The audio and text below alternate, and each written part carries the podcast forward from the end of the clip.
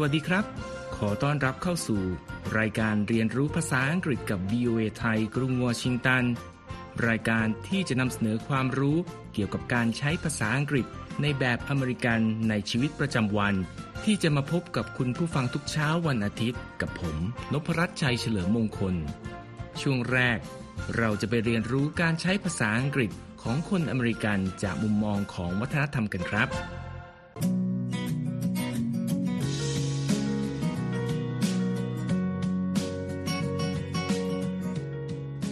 ในช่วงแรกนี้ คุณนิติการกำลังวันจะมาร่วมสนทนาเกี่ยวกับวัฒนธรรมการใช้ภาษาของชาวอเมริกันกันครับ มีคำศัพท์ภาษาอังกฤษคำหนึ่งที่เรามักได้ยินคนใช้ เพื่อแสดงอารมณ์ไม่พอใจ ซึ่งก็คือคำว่า pissed ซึ่งสะกด p i s s e d pissed คำนี้อยู่ในรูปของคำคุณศัพท์ครับ จึงต้องใช้ร่วมกับกริยาช่วย verb to be ซึ่งก็คือ is am หรือ are หรือ was และ were เป็นต้นครับ ดังเช่นประโยคที่ว่า I am pissed ซึ่งจะแปลว่า ผมเคืองแล้วนะ อย่างเช่น she is pissed at her boyfriend for not calling her ซึ่งแปลว่า เธอโกรธแฟนหนุ่มของเธอ ที่ไม่ยอมโทรหาเธอเป็นต้นครับ แต่การใช้คำว่า pissed ที่แปลว่าโกรธหรือไม่พอใจ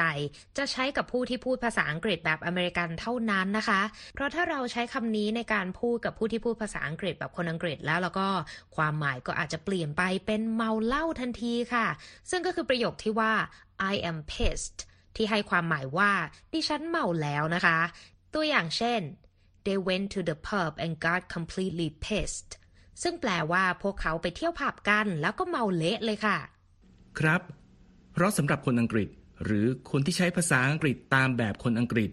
การใช้คำว่า pissed เพื่อสื่อความหมายว่าโกรธ เคือง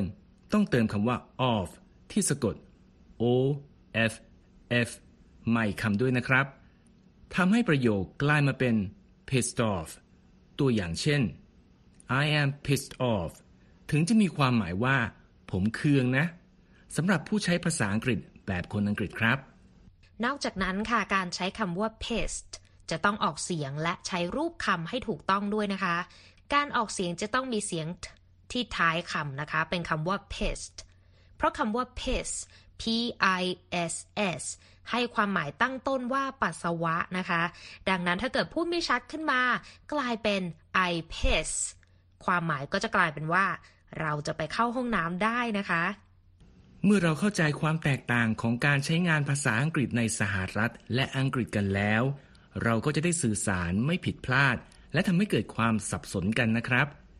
ขอบคุณคุณนิติการมากนะครับ ที่มาร่วมสนทนากันในวันนี้ จากการใช้ภาษาอังกฤษสำหรับการทักทายในวัฒนธรรมของคนอเมริกัน ต่อไปเราจะไปเรียนรู้คำศัพท์ต่างๆ จากการใช้ชีวิตประจำวันในกรุงวอชิงตัน โดยจะมีคุณธัญพรสุนทรวงศ์ มาร่วมสนทนากันครับ ค่ะ ณ ใจกลางกรุงวอชิงตัน เมืองหลวงของสหรัฐ มีพื้นที่สวนสาธารณะขนาดใหญ่ ซึ่งมีอนุสรณ์สถานที่เป็นที่รู้จักมากที่สุดของสหรัฐหลายแห่ง ตั้งอยู่รอบๆ โดยพื้นที่นี้เป็นที่รู้จักกันในชื่อ National Mall ค่ะ พื้นที่ของ National Mall ซึ่งมีขนาดประมาณ 1.25 ตารางกิโลเมตร มีอาคาร Capitol Hill หรืออาคารรัฐสภาของสหรัฐอยู่ที่ปลายด้านตะวันออก และมีอนุสรณ์สถานลินคอนหรือ Lincoln Memorial ที่ปลายด้านตะวันตกครับ ในส่วนของการใช้ประโยชน์ของพื้นที่แห่งนี้ ประชาชนมักเข้ามาทำกิจกรรมสันทนาการต่างๆ กันตลอดทั้งปี ทั้งยังเป็นที่ที่ใช้ในงานเฉลิมฉลองการเข้ารับตำแหน่งของประธานาธิบดีคนใหม่ การร่วมรำลึกถึงเหล่าทหารผ่านศึกของประเทศ และการแสดงจุดยืนความคิดเห็นในเรื่องต่างๆ อย่างเสรี รวมทั้งยังได้กลายมาเป็นส่วนหนึ่งของประวัติศาสตร์การเมืองสหรัฐหลายต่อหลายครั้งด้วยค่ะคำว่า national mall ประกอบด้วยคำว่า national ซึ่งสะกด N A T I O N A L national ที่แปลว่า แห่งชาติ และคำว่า mall ซึ่งสะกด M A L L mall ที่เราคุ้นเคยกันในความหมายว่า ห้าง หรือห้างสรรพสินค้าครับ แต่จริง ๆ แล้วคำว่า mall นั้นยังมีความหมายอีกอย่างหนึ่ง ที่แปลว่า ทางเดินเท้า หรือบริเวณกว้างสำหรับเดินเล่น ซึ่งมักมีต้นไม้ให้ร่มเงาอยู่ตามทางด้วย ดังนั้นเมื่อรวมสองคำนี้เข้าด้วยกัน เราก็อาจเข้าใจได้ว่า ที่นี่คือสนามเดินเล่นของประเทศค่ะ แต่หากลองค้นหาประวัติของชื่อพื้นที่นี้ดู ก็จะพบว่า ความหมายของคำว่า National Mall ลึกซึ้งกว่านั้นค่ะ ข้อมูลจาก worldwideweb.mallhistory.org ระบุว่า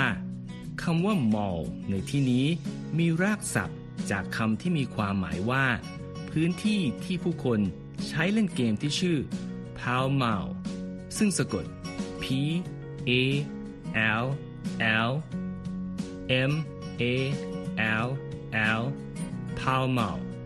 โดยคำหลังนี้สะกดเหมือนคำว่า mall แต่ออกเสียงต่างกันครับ Pall Mall นั้นเป็นการละเล่นเกมตีลูกไม้เข้าห่วงเล็กที่ปลายทางวิ่ง คล้ายๆกับกีฬาโครเกซึ่งสะกด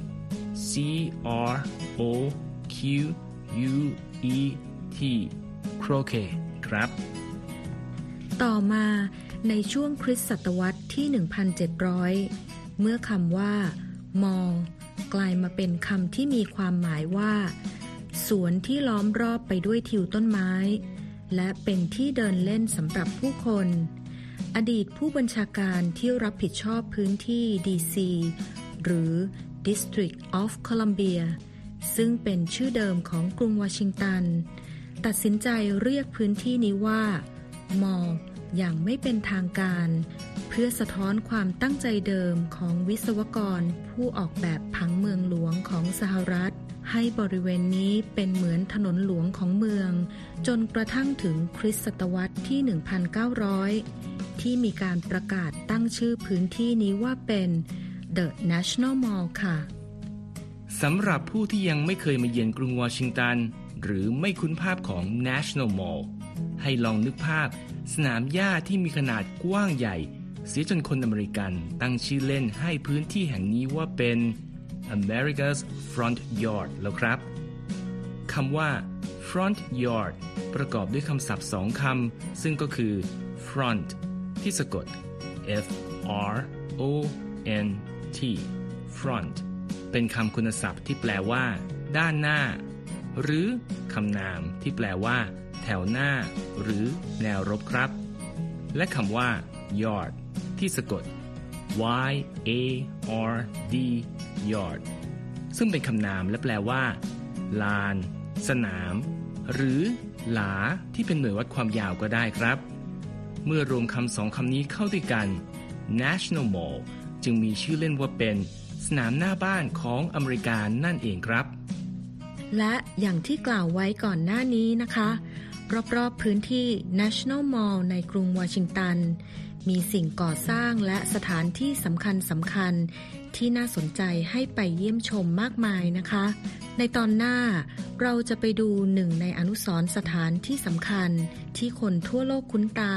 และผู้มาเยือนเมืองหลวงของสหรัฐ สามารถมองเห็นได้จากระยะไกล แม้จากเครื่องบินเลยทีเดียว ติดตามให้ได้นะคะ ใช่ครับ และขอบคุณคุณธัญพรมากนะครับ ที่มาร่วมแนะนำพื้นที่กรุงวอชิงตันในวันนี้ ช่วงต่อไป เราจะไปเรียนรู้ไวยากรณ์ภาษาอังกฤษในช่วง Everyday Grammar กันครับ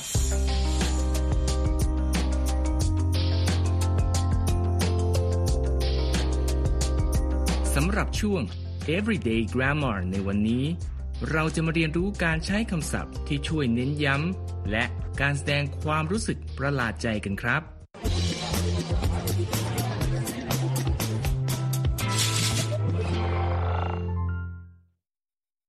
Hi, Faith. What's on your mind today? I was thinking about our previous video. The one in which we explored expectation. Faith actually said that? That's right. I'm still mad about that. ในบทสนทนานี้ จอห์นยังคุยกับเฟธต่อ และถามไถ่ว่ากำลังคิดอะไรอยู่หรือ และเฟธก็ตอบว่า เธอคิดถึงสิ่งที่เธอกับจอห์นคุยกันในคลิปก่อนหน้านี้ เกี่ยวกับการแสดงความคาดหวังผ่านคำพูด ในประโยคที่จอห์นอุทานออกมาดัง ๆว่า Faith actually said that ซึ่งแปลได้ว่าเฟธพูดออกมาอย่างนั้นจริง ๆอะ และวันนี้ จอห์นก็ยอมรับว่า ยังคงมีอารมณ์เคืองในเรื่องที่ว่านี้อยู่ครับ That's right. The adverb actually has an important role in that sentence. If you had only said, Faith said that, you would have still shown that you were surprised or disappointed. But by adding the adverb, actually, you made the statement stronger. เฟธพูดต่อว่าคำคุณศัพท์ actually ซึ่งสะกด a c t u a l l y actually นั้นมีบทบาทสำคัญในการแสดงอารมณ์ของประโยคที่จอห์นพูดออกมา และกล่าวว่า ถ้าจอห์นพูดอีกแบบ ซึ่งก็คือ Faith said that โดยไม่มีคำว่า actually อยู่ ผู้ฟังอย่างเธอก็จะยังเข้าใจถึงความประหลาดใจ หรือความผิดหวังของผู้พูดได้อยู่ อย่างไรก็ตาม การเพิ่มคำว่า actually นั้นทำให้สิ่งที่พูดออกมา มีการเน้นย้ำอารมณ์ให้ชัดเจนขึ้นอย่างมากครับ Listen again. ลองฟังเปรียบเทียบนะครับ You said that. Basic statement. ประโยคที่ว่า you said that ซึ่งเป็นคำกล่าวแบบปกติ You actually said that. Stronger statement. กับประโยคที่ว่า you actually said that ซึ่งเป็นคำกล่าวแบบที่มีความรู้สึกชัดเจนกว่า That's right. And here we meet a connection point between grammar and speaking. When we use adverbs to express surprise, we often stress them. In other words, we say them louder or in a higher pitch. This change in pitch draws the listener's attention to the adverb. จอห์นกล่าวเสริมว่า การใช้คำคุณศัพท์ เช่น actually มาร่วมในประโยค แสดงให้เห็นจุดเชื่อมโยงของไวยากรณ์และการพูด และนอกจากการเพิ่มคำคุณศัพท์เข้าไป เพื่อแสดงอารมณ์แปลกใจแล้ว เรามักใช้เสียงเพื่อเน้นย้ำอารมณ์ด้วย โดยการพูดให้ดังขึ้น หรือเสียงสูงขึ้น ทั้งนี้การเปลี่ยนระดับเสียงจะยิ่งทำให้ผู้ฟังสนใจในตัวคำคุณศัพท์มากขึ้นด้วยครับ So if I said, You're still mad about that, you can tell that I'm expressing surprise because I use the adverb still and I place stress on it. The next time you hear Americans speak, pay careful attention to how they use words such as even, actually, or still. Make note if they place stress on these words. And when they do, you will know that they have a special meaning. And that's everyday grammar. และเพื่อให้เห็นถึงประโยชน์ของการใช้คุณศัพท์กลุ่มนี้ ซึ่งนอกจากคำว่า actually แล้ว ยังมีคำว่า still ที่สะกด s t i l l still เฟธเลยบอกว่า ถ้าตัวเองพูดว่า you're still mad about that จอห์นคงยิ่งเข้าใจดีว่า ตัวเธอเองแปลกใจแค่ไหนที่จอห์นยังเคืองเรื่องที่แล้วอยู่ สรุปแล้วเมื่อเรามีโอกาสได้ยินชาวอเมริกันพูด ก็ลองฟังดูดีๆ ว่า เขาใช้คำพูดอย่างไร มีคุณศัพท์ที่เราพูดถึง เช่น actually ที่แปลว่าจริง ๆ และ still ซึ่งแปลว่า ยังคง อยู่หรือไม่นะครับ เพื่อจะได้เข้าใจน้ำหนักของคำพูดของคนคนนั้นได้ถ่องแท้มากขึ้นนะครับ และนี่คือช่วง everyday grammar ครับ ต่อไปเราจะไปเรียนรู้คำศัพท์ภาษาอังกฤษในชีวิตประจำวันของคนอเมริกันจากภาพยนตร์ในช่วง English at the movie กันครับ Welcome to English at the Movies, American Classics, where we teach you American English heard at the movies. The word ditto was used in the 1990 movie Ghost. It tells the story of a woman named Molly whose boyfriend Sam was murdered. His spirit or ghost stays behind to warn Molly of danger with the help of Oda May, who is able to communicate with Sam's ghost. Listen for the word ditto. สำหรับ English at the movie วันนี้ เราจะย้อนเวลาไปหาภาพยนตร์คลาสสิกเรื่องหนึ่งที่เชื่อว่าหลายคนยังจำได้ดี ซึ่งก็คือ Ghost ที่นำแสดงโดย Patrick Swayze ผู้ล่วงลับไปแล้ว และ Demi Moore ซึ่งออกฉายในปีคศ 1990 ครับ ภาพยนตร์เรื่องนี้เล่าเรื่องราวของมอลลี่ ซึ่งแสดงโดยมัวร์และแซม ซึ่งแสดงโดยสเวซี่หลังแซมเสียชีวิตเพราะถูกฆาตกรรม วิญญาณของเขายังไม่ยอมไปไหนครับ และพยายามเตือนมอลลี่ให้ระวังอันตราย โดยอาศัยความช่วยเหลือจากโอดาเม ซึ่งมีสัมผัสที่6 และสื่อสารกับวิญญาณของแซมได้ และตลอดเรื่อง ผู้ชมจะได้ยินคำคำหนึ่งบ่อยๆ ซึ่งก็คือคำว่า dido ซึ่งสะกด d i t t o dido โดยคำนี้เป็นคำพูดติดปากของแซม ที่มอลลี่จำได้เป็นอย่างดีดังในตัวอย่างบทสนทนาตอนหนึ่งจาก Ghost ครับ Sam's dead, okay? He's dead. Tell her I love her. He says he loves you. Sam would never say that. Ditto. Tell her ditto. Ditto. Ditto. ในบทสนทนานี้เกิดขึ้นขณะที่แซมกำลังพยายามสื่อสารกับมอลลี่ ผ่านโอดาเม แต่เธอไม่เชื่อและบอกกับโอดาเม แซมนั้นได้ตายไปแล้ว ได้ยินดังนั้น แซมจึงบอกกับโอดาเม ให้บอกกับมอลลี่ว่า เขารักเธอ แต่หลังโอดาเมพูดออกไปตามที่แซมขอ มอลลี่ก็ตอบกลับทันทีว่า แซมไม่มีทางพูดคำนั้นออกมา วินาทีนั้นเอง วิญญาณของแซมจึงจำได้ และรีบบอกโอดาเมให้พูดคำว่า ditto โอดาเมจึงพูดตามที่ได้ยินว่า ditto ditto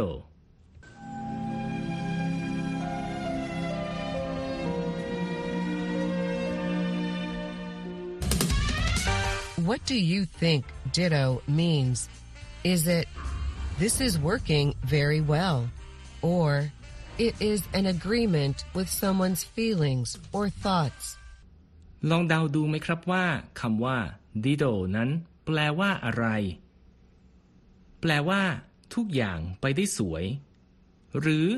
เป็นการแสดงออกว่า เห็นด้วยกับความรู้สึก หรือความคิดของคนบางคนครับ Sam's dead, okay? He's dead. Tell her I love her. He says he loves you. Sam would never say that. Ditto. Tell her ditto. Ditto. Ditto.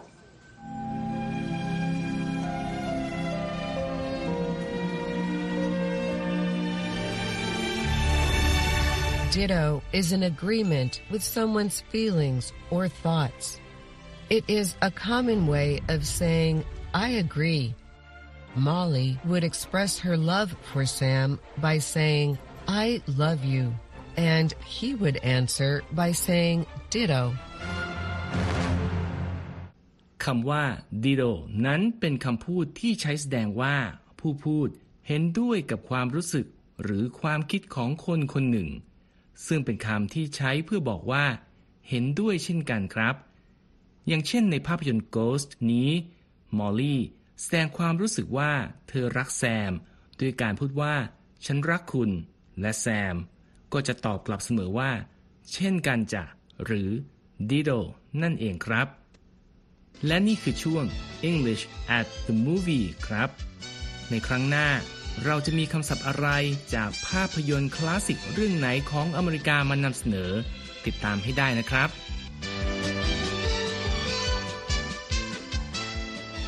ช่วงหน้าคุณนิติการกำลังวัน มีสาระน่ารู้จากคำในข่าวมาฝากครับ โดยในวันนี้คุณนิติการจะพาเราไปรู้จักกับคำที่หลายคนคุ้นเคย ในความหมายว่า บน แต่คำคำนี้ในภาษาอังกฤษสามารถนำไปใช้ได้ในหลายบริบท และไม่จำเป็นต้องเป็นการระบายความรู้สึกเพียงอย่างเดียว โดยคุณนิติการนำคำคำนี้มาจากประเด็นข่าว เกี่ยวกับการคุกคามทางเพศ ในรายการประกวดร้องเพลง The Voice of Holland เมื่อต้นปี 2022 ซึ่งนำไปสู่การสอบสวน และการพักการผลิตรายการมาจนถึงบัดนี้ครับ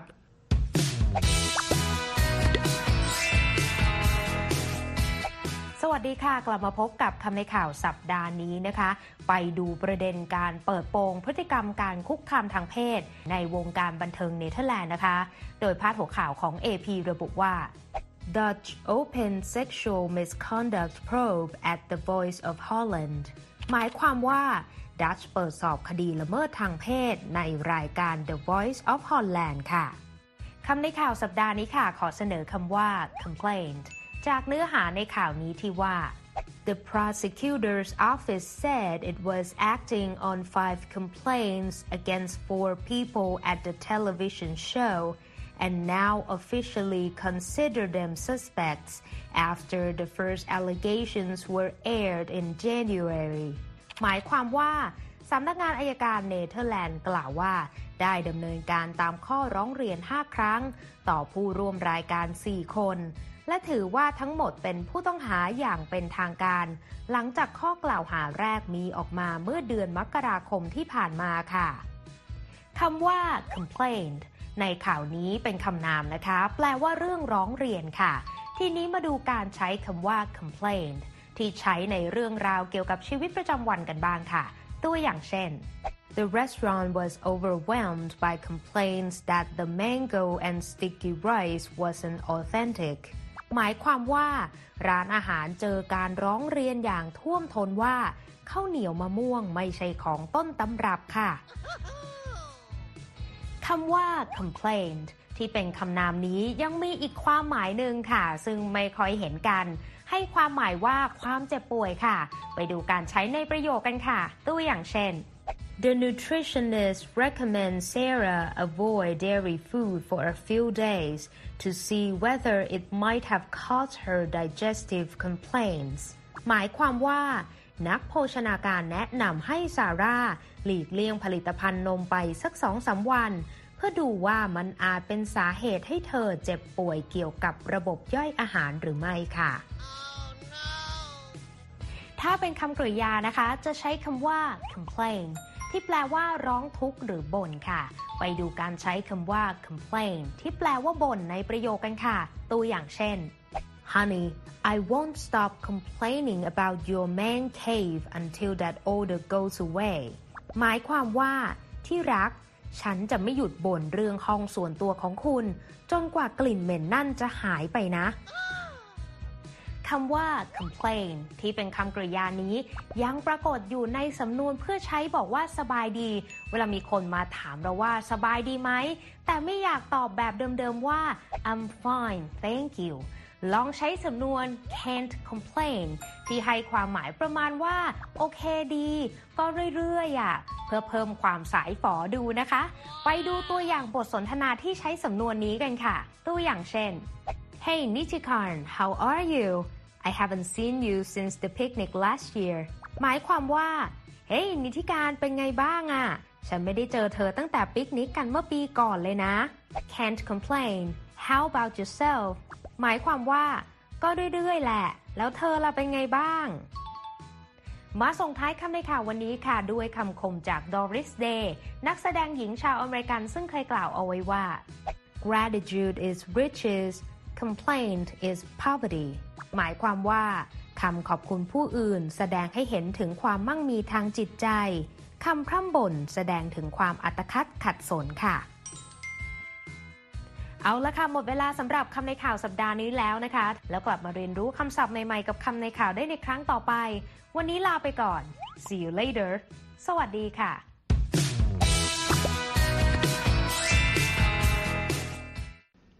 หมดเวลาสำหรับรายการเรียนรู้ภาษาอังกฤษกับ VOA ภาคภาษาไทยจากกรุงวอชิงตันในวันนี้แล้วครับ ผมนพรัชชัยเฉลิมมงคล ผู้ดำเนินรายการ ท่านผู้ฟังสามารถกลับมาฟังรายการย้อนหลังได้ทางเว็บไซต์ของเราที่ www.voathai.com แล้วคลิกไปที่เรียนภาษาอังกฤษกับ VOA ไทยสำหรับวันนี้ สวัสดีครับ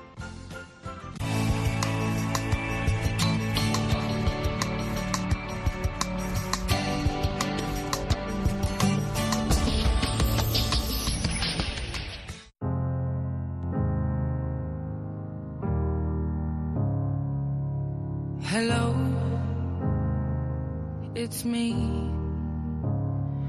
I was wondering if after all these years you'd like to meet to go over everything.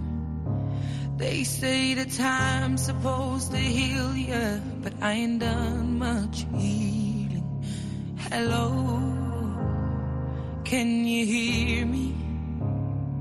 I'm in California dreaming about who we used to be when we were younger and free. I've forgotten how it felt before the world fell at our feet. There's such a difference between us and a million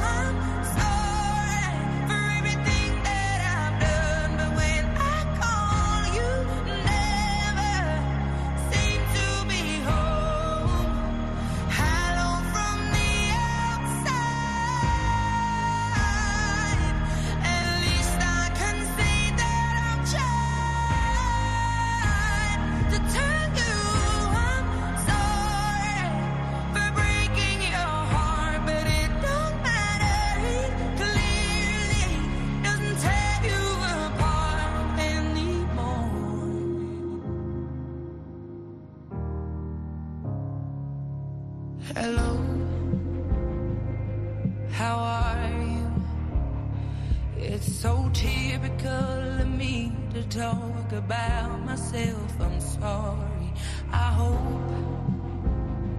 that you will. Did you ever make it out of that town where nothing ever happened? It's no secret